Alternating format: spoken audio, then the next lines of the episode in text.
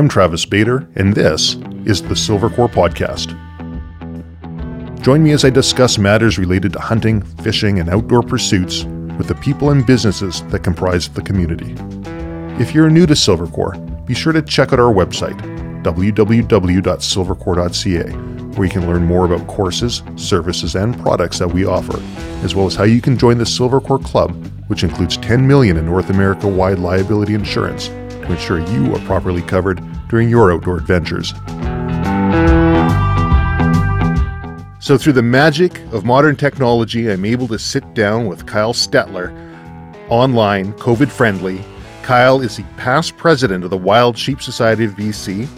He is currently on the board of directors with the Wild Sheep Foundation, and he's acting in the role of communications director for the Wild Sheep Society of BC. And you guessed it, today we're going to be talking about wild sheep.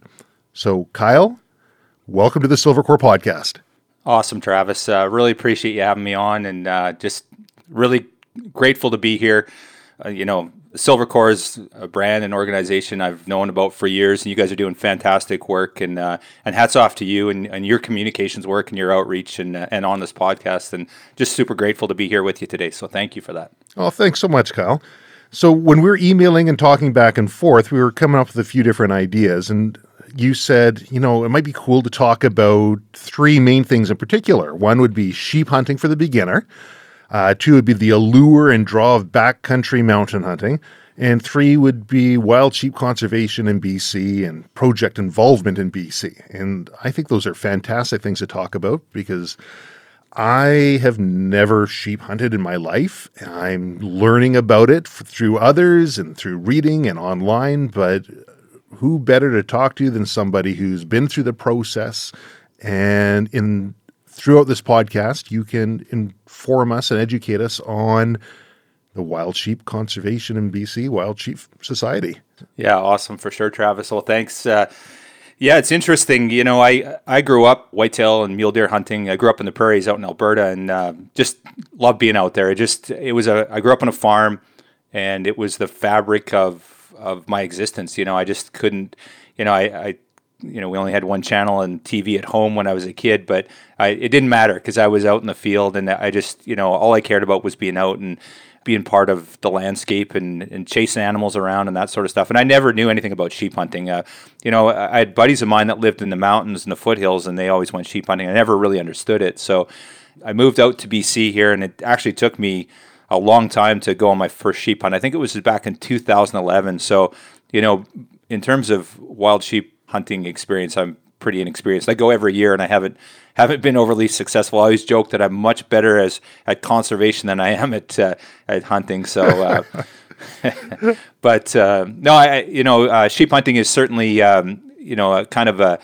a unique perspective. You know, not a lot of people have done it, but you know, it's it's certainly something that I it resonates with me, and and it was kind of what I mentioned that second part of the email there that you mentioned about the mountain hunting experience, right? Right. Um, and that's what gets me up in the morning. You know, I just uh, I just can't say enough when I'm out there, and uh, you know, I, there's I, I, still enjoy you know whether it's black bear hunting on the island or maybe chasing uh, caribou or elk or but for me, that mountain experience and and seeing the goats and wild sheep in their natural habitat or grizzly bears for me that's just it's so rewarding so. So did you have a background in in mountain adventures of uh, alpinism? Anything like this before deciding to get into sheep hunting no, I, I hadn't, and uh, in fact, uh, I still find the mountains a little bit intimidating. To be completely transparent, sure. I, I, grew up in the prairies, right? We we're flatlanders. You know, you looked across the the way and you could see your neighbors ten miles away. Really, you know, it was almost th- that bad. So, you know, when I uh, I came to the coast and I started, you know, you know, you kind of got to find your feet and figure out where you're, you know, find a hunting partner and that sort of stuff. It was all new for me and eventually a, a, a, buddy of mine that I worked with said, Hey, like, have you ever thought about going to sheep hunt? He, he was a bit of a diehard sheep hunter. It's kind of, you get the bug and you, you get, it sticks with you, right? Right. So, you know, he, he was petitioning me to go and, you know, that there's some special equipment that you need. You need, you know, some certain gear and that sort of stuff, which I didn't have. So it took me a couple years to kind of get that sorted and I went on my first sheep hunt. And, uh, and once that happened, it was a game changer for me. It just, uh, and they say with your first sheep hunt, you Jack O'Connor has a famous quote. I won't do it service, so I'm not going to even try. But basically, um, there's no halfway. You either love it or you hate it. Right. And I can say that that's absolutely true. You go out and you experience it, and it's either yeah, this is it, and I'm going to do this again and again and again, or you go, no, I'll never do this again.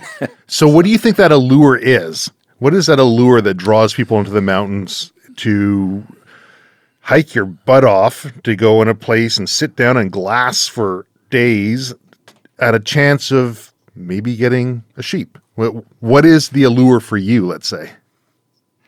Well, I, I think it's uh, multifold, but the two that really stand out for me is, and I'll talk to the lesser one first, is uh, the experience of being in the mountains. Just mm-hmm. the uh, the grandeur of the mountains, the experience seeing that first lamb or ewe or ram or nanny or whatever the case may be, uh, Billy, uh, you know, you or a, a grizzly bear. You experience that, and just the experience of being in the mountains and the environment that you're in so that just that environment is second to none in my opinion. I just there's no experience like that in my personal opinion.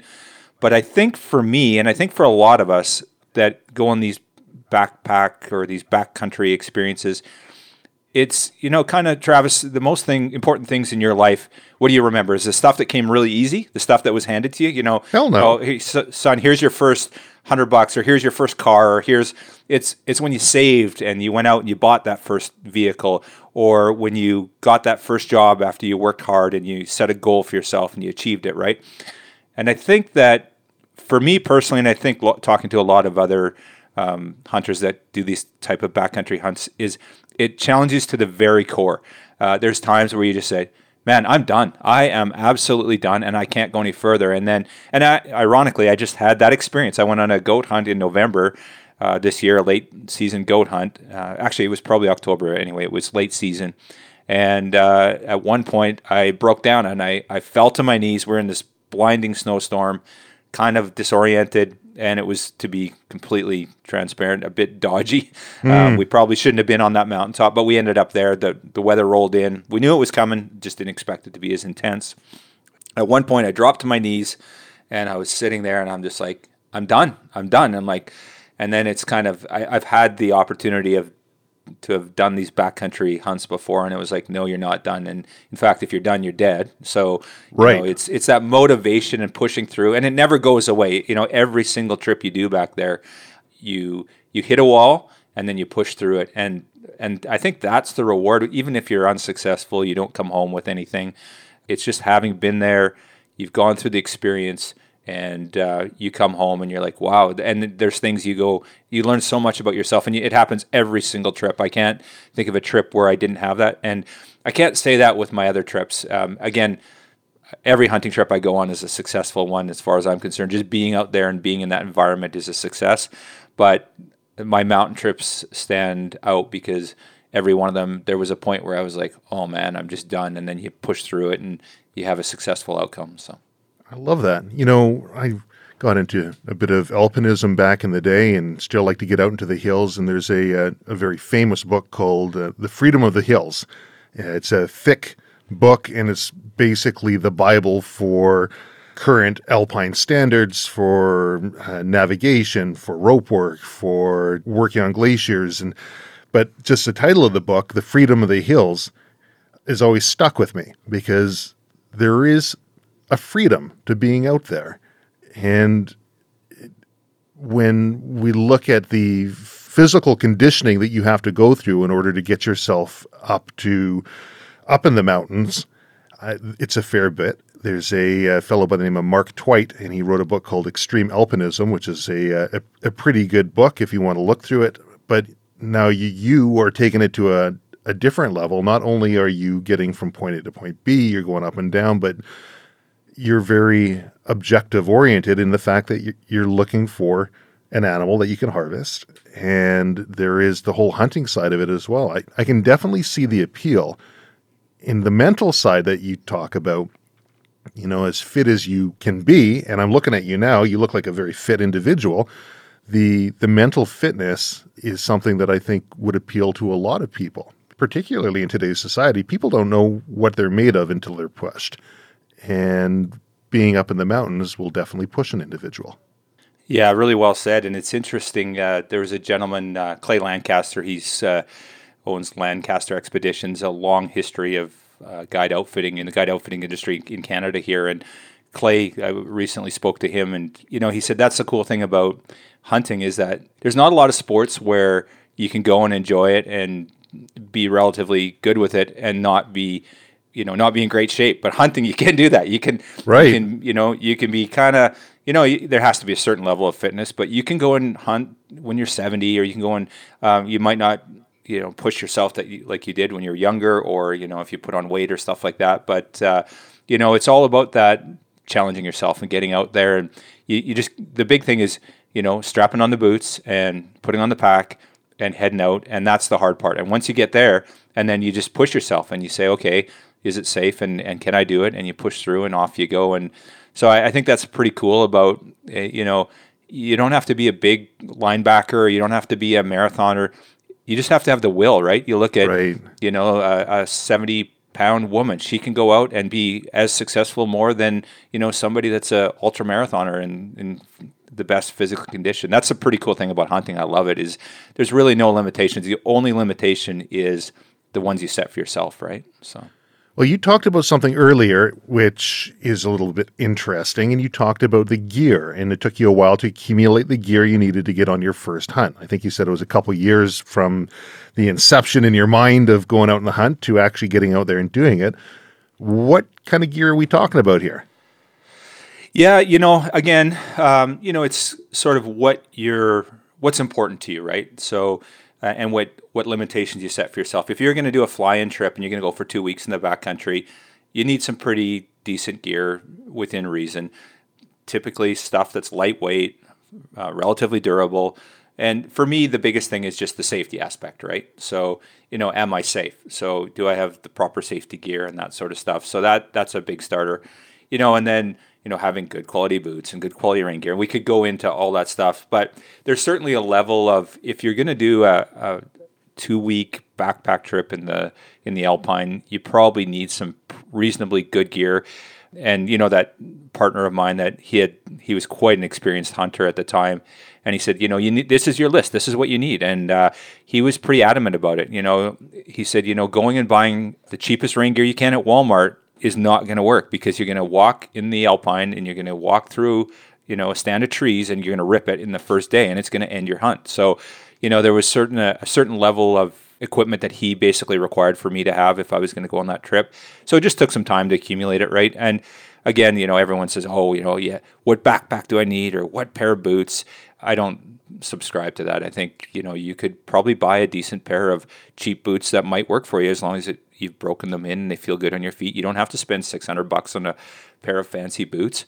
You know, if you have the resources, yeah, sure, go for it. But uh, having that safety equipment and those things that really matter, you know, like a good sleeping bag, you know, decent enough boots, rain gear, you know, on these trips. So, and then if you don't have it, you just dumb it down. Um, you know, you can day, do a day sheep hunt if you wanted to. You probably your chances of success are pretty slim. Mm. Um, or maybe a three or four day trip and having good rain gear, you know that's a big part of it. But um, yeah, you know, just having something you know safety oriented is the big thing, and then you know the more you accumulate and the, the, better gear you have obviously it in some ways it increases your chance of success but i always laugh at it because i see these old sheep hunting pictures or these mountain alpine pictures guys are in wranglers and they got plaid shirts on yeah. and running shoes and a cowboy hat yeah. and they got a, a, a rifle that they paid 150 bucks for at probably at uh, you know their local uh, department store, and they're out there and they're killing game, right? But mm-hmm. you know the counter argument to that is you know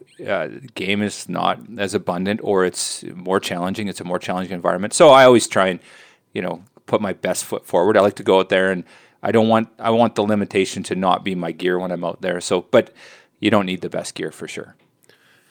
Have you ever found that you've gone up the mountain only to come back down and there's pieces of kit that you just never used?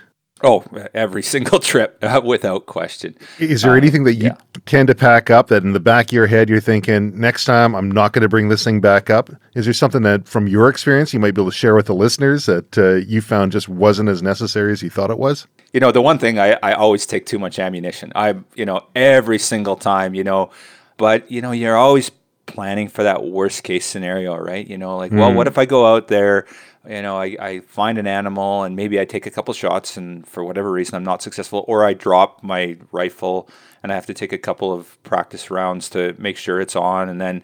Or you know, what if there's a predator? Or what if, what if, what if? And Right. so that's I find that's the challenge on a two week backpack trip is that you know you kind of are planning for all these contingencies and none of them are like none of them maybe happen right? Like not one single one of them.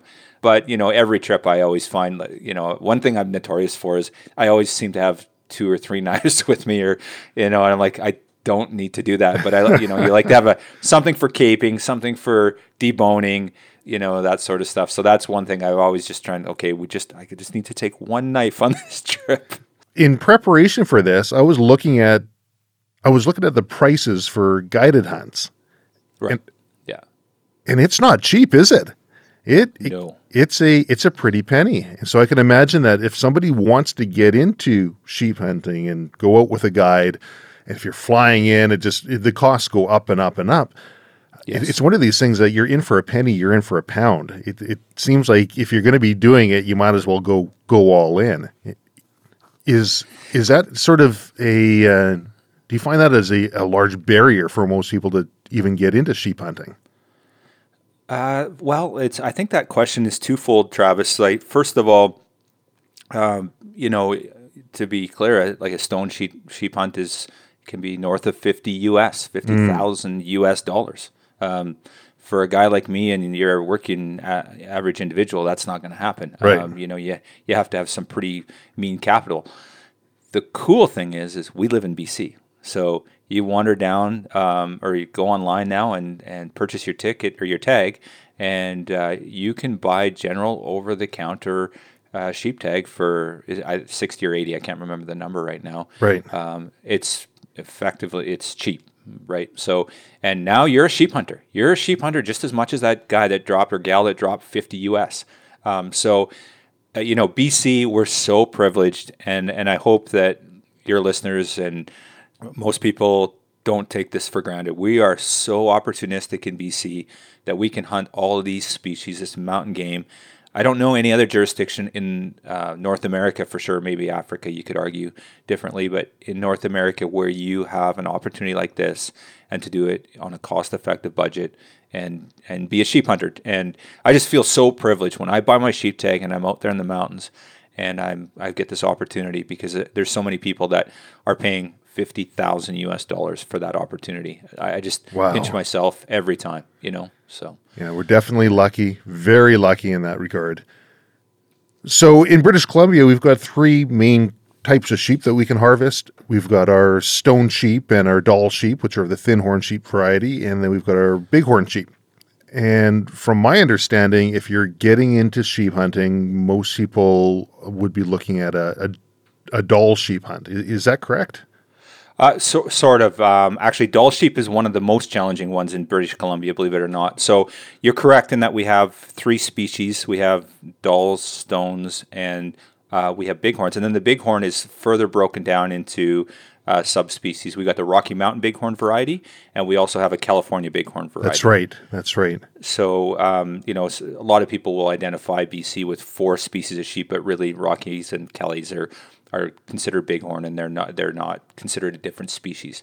Now, um, so the most uh, easily uh, to hunt uh, sheep are are the stone sheep. Um, Okay. with Dall sheep, there's not an abundant amount of Dall sheep in British Columbia. Um, there's roughly 500 in like officially as a BC population. And what happens is up in that northwest corner of British Columbia, there's a tiny little area where the Dall sheep will actually go back and forth between the Yukon and British Columbia. And uh, some of them live, you know, winter range, summer range. They go across. Um, and there's only the two um, uh, regions, 628 and 629 where they're on LEH only, and you can you have to apply and get drawn for them. So it's very very difficult. I think they only give out 28 authorizations or roughly 30 authorizations in each uh, area, 28 and 29. So you got 60 chances to get a tag in British Columbia for Dall sheep. Okay. Um, stone sheep typically are over the counter. You can go and buy a general open tag for stone sheep. Although there are LEH regions for stone sheep in British Columbia, so you have to be drawn for those. And then for the bighorn variety, there are general open seasons, but your success are very low. I've never actually hunted for bighorns in BC.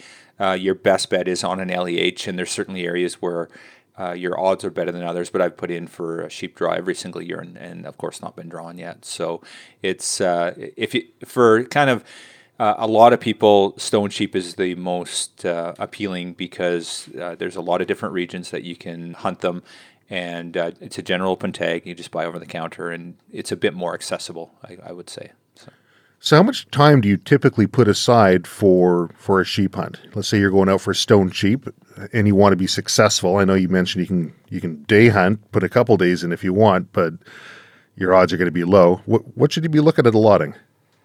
Yeah, you know, and that's a tough one. You know, for for the average person that has two weeks holidays, um, you know, time is of the essence, right? So the the challenge, I I personally set aside two weeks for my sheep hunt, and that's excessive for sure. Um, but the challenge here is is that if you're going to hunt, as an example, stone sheep, uh, like I mentioned, it's a day to get there minimum. Uh, you know, if if I leave, I'm on in Victoria. If I leave the island from the day I leave my the time I leave my house to where I'm putting on my boots to go on the Alpine uh, or to get on the trail to go to the Alpine, I'm 20 plus hours. So, you know, you're driving north of. Uh, there's no stone sheep in British Columbia south of Williston Lake, so that gives you an idea of mm. how far north. Once you get to Prince George, you know another eight hours and you're going to start to being into stone sheep country so right. um, that's the challenge so you're a day and a half probably two days getting there and then realistically if you're going to do a hike in you're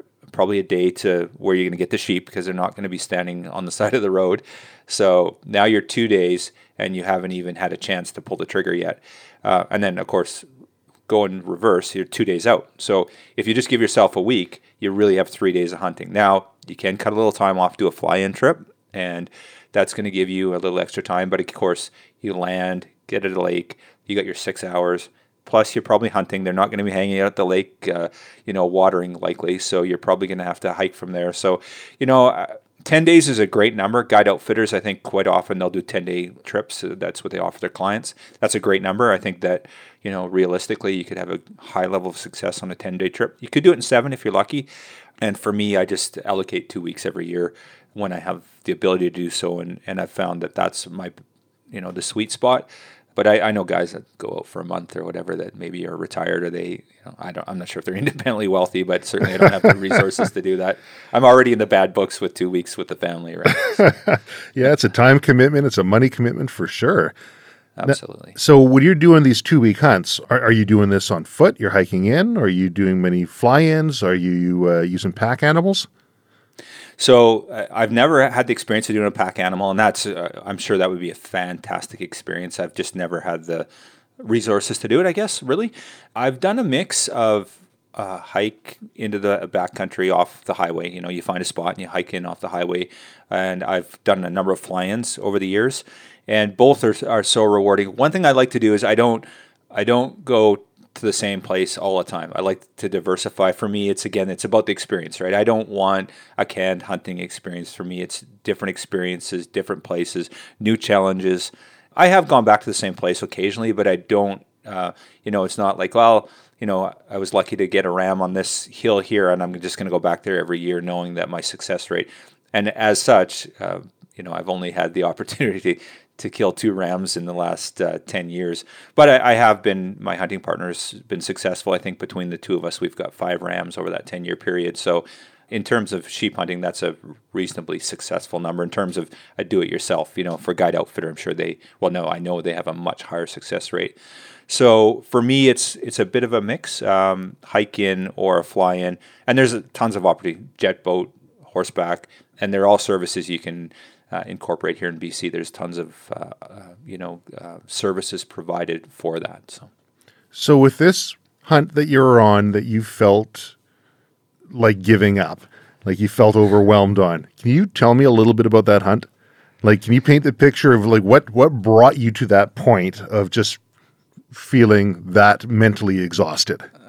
sure, but I know you're listeners are going to judge me, but that's fine. I, am pretty humble. I, have I've had to eat crow a lot of times, but uh, it, you know, so it, this was one of these trips, Travis, where uh, I got a goat draw, and you know, when I put in for a draw, I always try and I find that the, again, you're given this great opportunity, and I don't want to waste it. And I don't judge people when they they get a draw and then they don't go.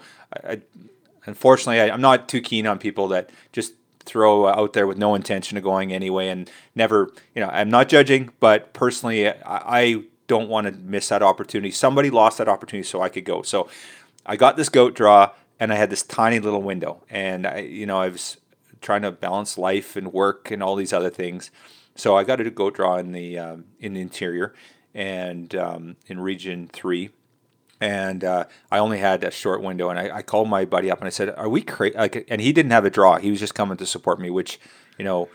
That's amazing, right? Good on him. That. Yeah, what a great guy, right? No kidding. Um, and, you know, that's fantastic. So, um, I said, "Am I crazy? Like we got five days to make this happen. Is that like? And we got a day there and a day back, so we got three days of hunting, and we also know we got to get on the animal." And I said, "Are we crazy?" And he goes, "Ah." He goes, "We can do it." And he goes, "You know, how many goats are you going to kill sitting in your house in Victoria?" I'm like, "Oh yeah, okay, we're going." Yep. so yeah, it was uh, well well pointed out. Yes. So anyway, we did the drive up. We got um, into our spot, hiked in, and it was a day hiking. And we were kind of watching the weather and it, there was a kind of a Pacific system moving through, and we knew there was some weather coming.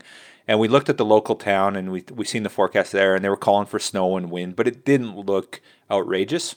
Um, we knew it was going to be uncomfortable, so get up first thing in the morning, packs on, uh, hike in about six hours, and we're kind of now in you know in we're in the zone. We there's goats. We know that there's goats around. We hadn't seen any yet, and then we have a grizzly bear run in. So there was a, a sow with um, I think there's just the one cub was that one, and uh, we see her and um, we push her. Where there there actually is a, a trail there, so we're on this trail, and it's actually a hiking trail. Hunters use it, and it's well used by like the hiking community as well which is a great resource for hunting by the way for any of your listeners like don't don't look just on the hunting forums look on the backpacking forums especially in southern bc there's so many opportunities where people have pictures of uh, wild game uh, that you're interested in harvesting and they they talk ah, about it on ah. their forums right so that's point um, never when you're data mining don't limit yourself to the hunting community because there's a lot of non-hunters out there that are, have great resources as well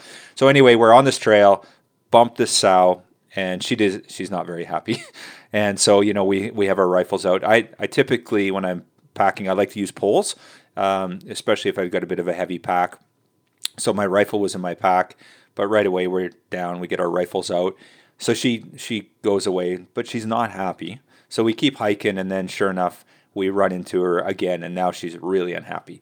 So mm. um, it, to the point where we're worried that like you can see she, uh, we bumped her at 80 yards. She was in and out of the trees. We didn't realize she was there, and hair's standing up on her end on, on, on end, and we're like, oh okay. So we're like, let's get off the trail. So we start heading up over, and we're, we're not too far from where we need to go, and we got to peek up over this valley and down the backside. So anyway, now I'm carrying my rifle. I got my poles put away, and because we're worried about this this grizzly.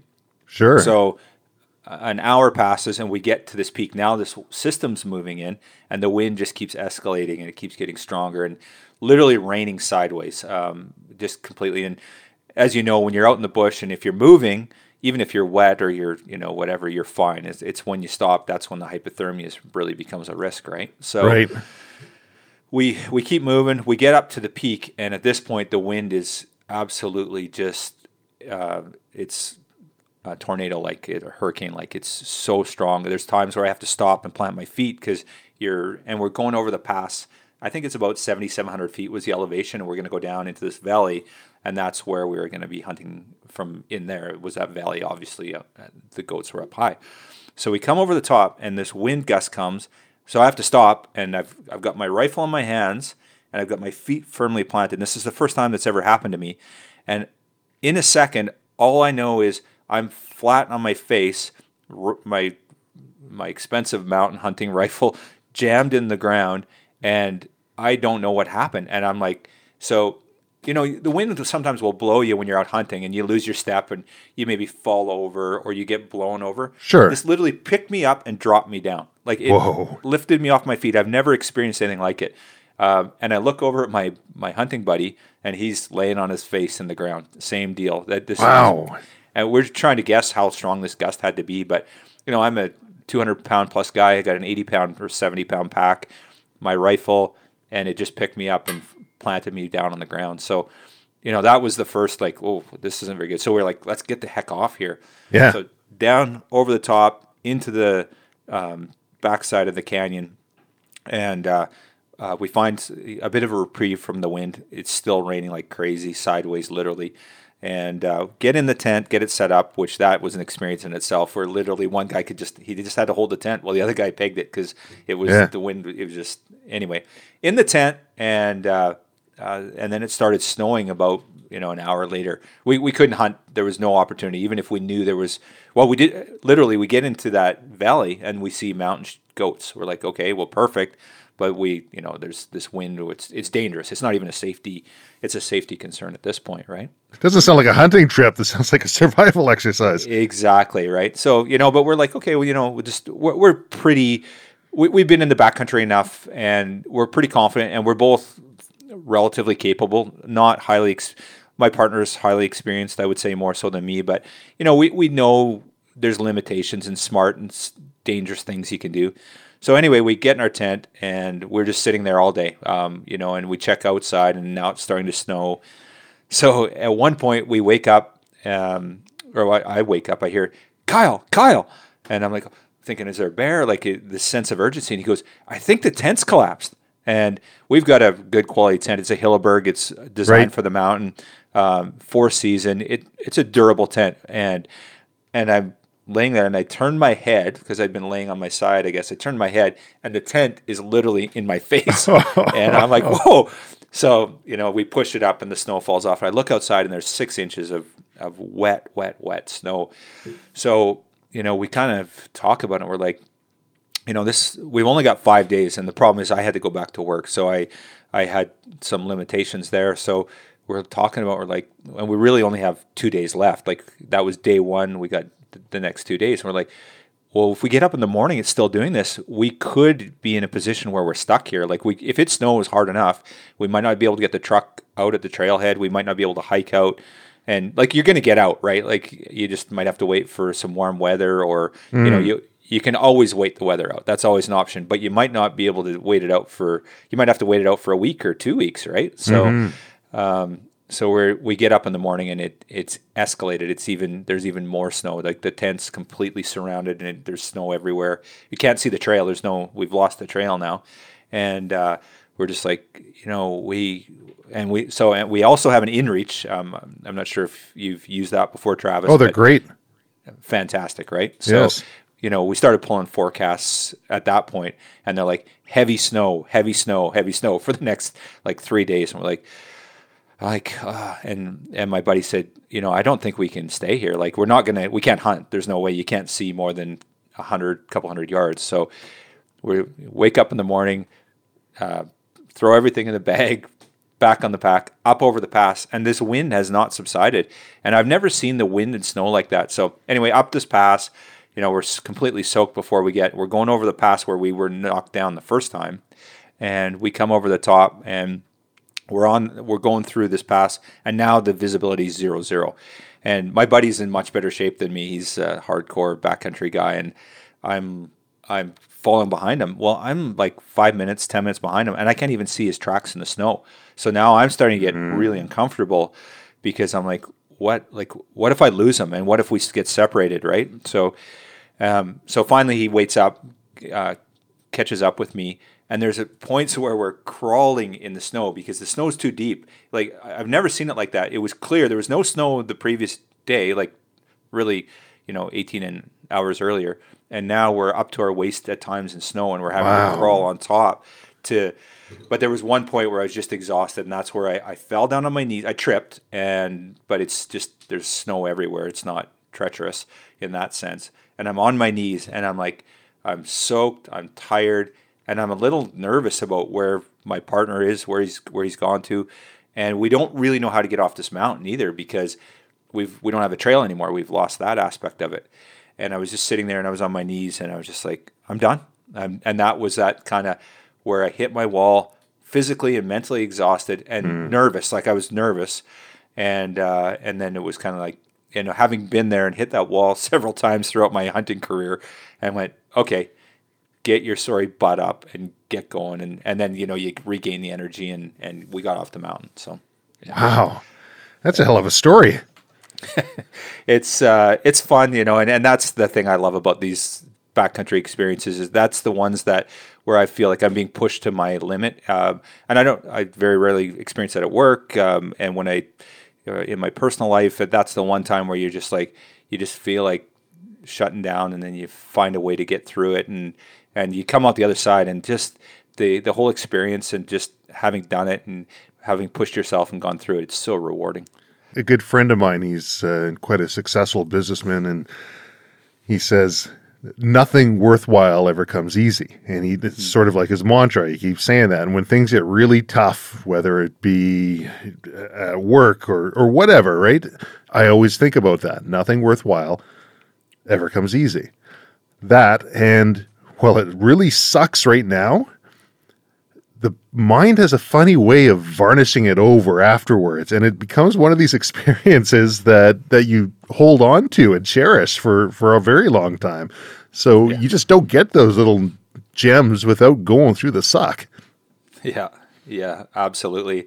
And yeah, that, and for me, that's what it is with this uh, experience. With the, and that's what I, I mentioned at the start of the show there, where Jack O'Connor says it's there's no halfway. It's not like yeah, that was okay. I might do it again. It's either no, it's one or the other. It really truly is. People, most people do it and they love it, you know, because they they've been drawn to it for some reason. And but you get the odd person, and I've had friends I've taken in the mountains, and they said I will never do that again. And it, you know, you find out really early it was a bad decision to bring them even on the trip mm. and kind of ruin the trip. But you know, you get through it, you work through it, and and you hope they, you know, maybe come to that epiphany that you've came to at some point where you go, yeah, this is worth it. Let's push on. But there's people that just say, no, I'll never do this again. I will never set foot in the mountains.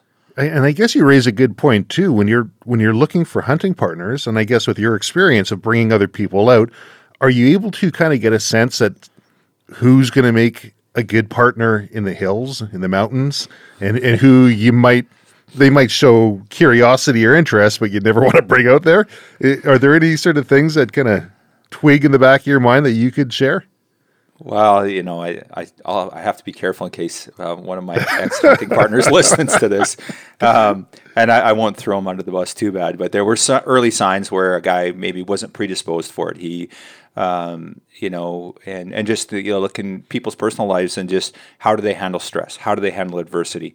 And if somebody's struggling with that in your personal life, and then you put them in that physical environment, you know, that's maybe a telltale sign.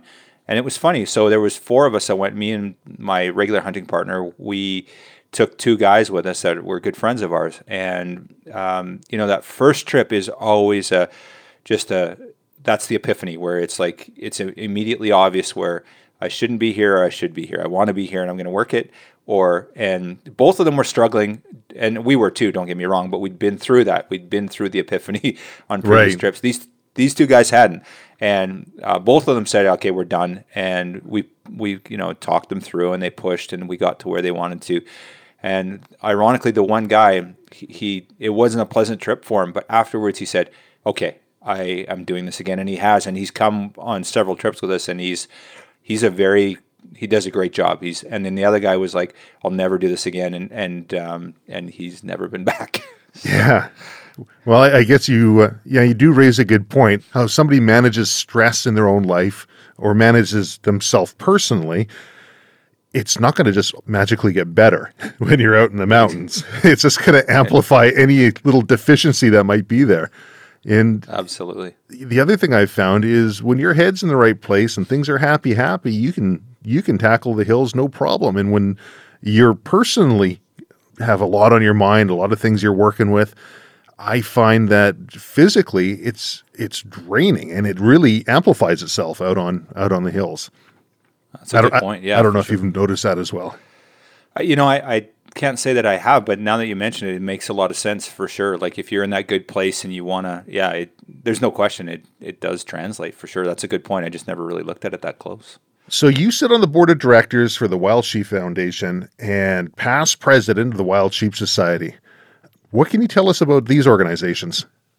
These two organizations uh, are very close to my heart, um, which would make sense because I've served on both as directors and continue to do so. I'm a director on both boards as well. Still, you know, the we refer to the wild sheep community as a family. It's our wild sheep family.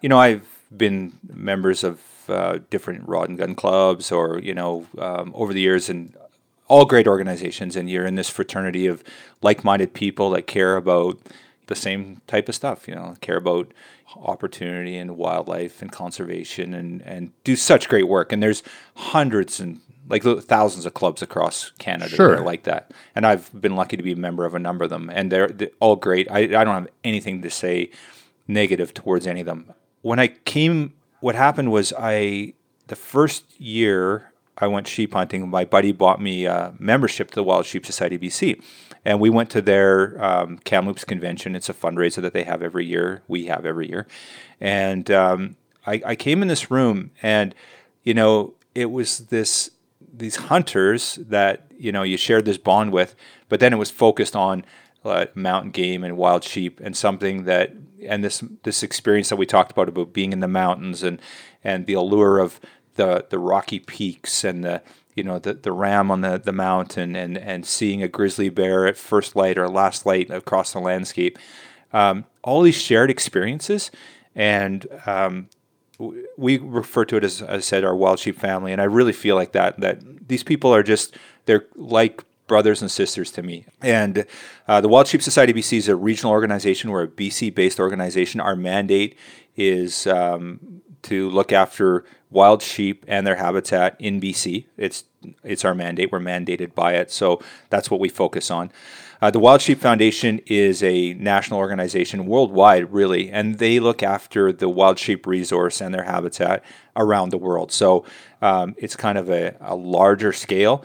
But you know, you think you get to a big organization with close to ten thousand members, and you kind of lose that personalization. But it's not. You know, you go to Sheep Show this year. It's the experience um, that they're calling it. Uh, we've had to retool for um, with uh, the cancellation of all the events going on. Right. right?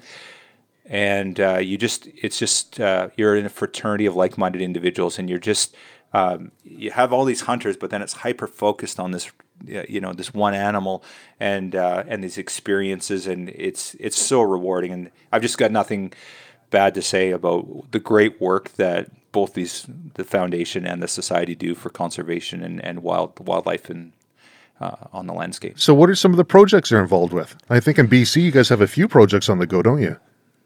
Yeah, for sure. So um, I'll just talk to the foundation, and a sure. lot of people go, "Well, why would I?" I and because I want to hype, I want to focus in on BC, but people say, well, why would you support the foundation? You know, they're a national organization. They're a, a big, you know, 10,000 people. One thing that people don't understand is the Wild Sheep Foundation has put over um, $5 million into BC over the last uh, 20 years for wild sheep conservation. Wow. And um, I, I, challenge anyone out there um, and to, to tell me uh, any other organization, any other conservation organization that's done something similar. And I, there isn't. There just isn't.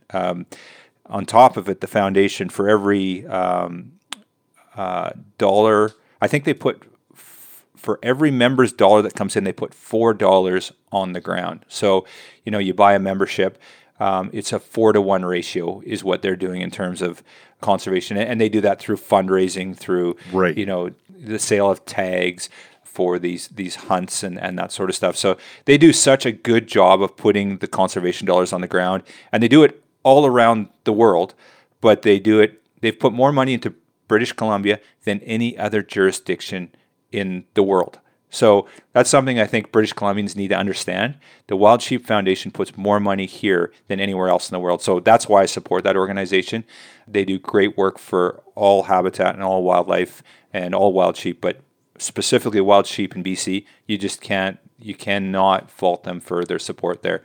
Now, Wild Sheep Society BC, obviously we focus all our resources on British Columbia we've got a ton of different projects, and and the list could go on, Travis. But you know, one of the challenges wild sheep face in British Columbia is uh, a disease issue, and it's uh, related to um, domestic sheep and wild sheep, and they uh, wild sheep can contract disease from domestic sheep, and the big key to success there is keeping them separated. Uh, if we keep wild sheep, and um, but we've had these massive die-offs in different jurisdictions that are caused by these diseases.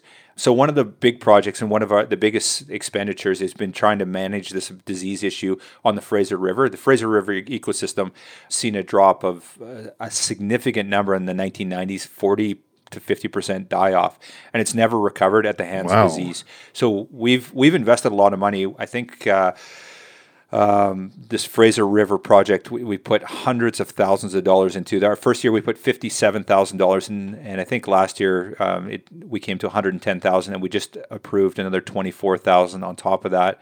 So we're into it over hundred almost one hundred and fifty grand, and that's just the Wild Sheep Society BC.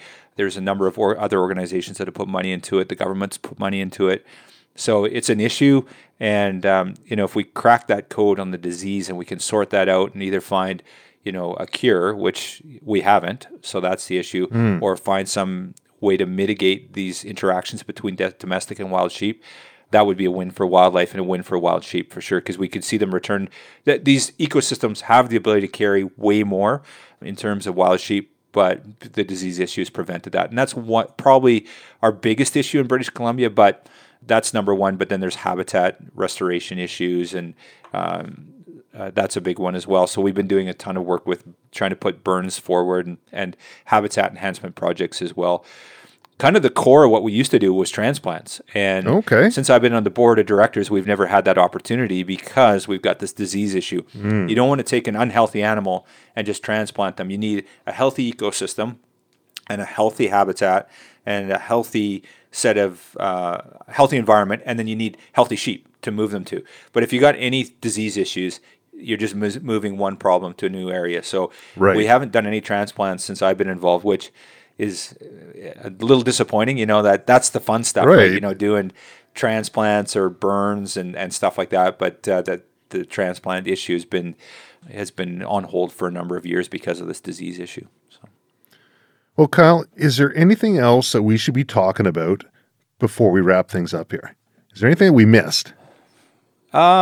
No, I think we I think we hit a lot of things. I think uh, you know for your listeners is um, take a look at at uh, the conservation work that's being done by the society, the Wild Sheep Society BC, and in our province. And uh, you know we put over two hundred fifty thousand dollars of our own money on the ground last year, and then we had at least that in matching funds from other partners, whether it be other wild sheep organizations or you know just fish and game clubs. Um, a lot of partners have partnered with us on these projects. So, you know, if conservation matters, I think take a look at the work we're doing. I think that the society is, in terms of our conservation footprint, you know, I feel like our board and our members uh, have made us one of the leaders in the province. And, and I hate to brag a bit, but I, I'm really proud of the group and the support we've got from our membership to do that because it's not not easy, right? We there's a lot of uh, time, money, and effort on everybody's part, and certainly the membership's part to make it happen. So, you know, we got a cool membership drive. I hate to do this selfish. Oh, here we but, go. uh, no, do it. Do we it. do you have a yeah, we have a membership drive going on right now, um, and you know we're just trying to grow our base of conservationists so we can do our mission and put more uh, work into the ground to make sure wild sheep and other mountain animals are thriving across the landscape in British Columbia. So, love to see um, people check it out and, and come join us and help to support the cause. so that'd be wildsheepsociety.com. Precisely, yeah, for sure. And uh, membership page, there's a membership drive. We're giving a thousand bucks away from Sitka, Stone Glacier, or Yeti. So anyone that wants to go mountain hunting, they can Wow. get a Sitka suit, or they can get. And we've got fantastic support. We've got so many great corporate sponsors, um, and we I just said three of them there. Just great support from them. They're always supporting our, our mission and, and what we're doing. Um, so yeah, we're giving a thousand bucks away. We're going to draw that to one of those three different um, uh, corporate entities. You can you can buy their gear, and we're drawing that on March 13th. So Okay, well, I'll throw some links up in the in the podcast here, so if people want to click on it on their phone or on YouTube, they can uh, they can see that there. Kyle, cool. absolutely fantastic talking with you. Thank you very much for taking the time to come on the Silvercore podcast. I appreciate it, Travis, and thank you. You guys are doing a great work in the industry, and just uh, just an honor to be here with you. And uh, I've had the opportunity to work with Tiffany and speak with her, and uh, just keep up the great work. Super thankful for what you guys do to support our industry and just training those new hunters out there, right? Keeping them safe and making them successful, and then and then on top of it, the communication work you're doing here on the podcast. Great job, thank you.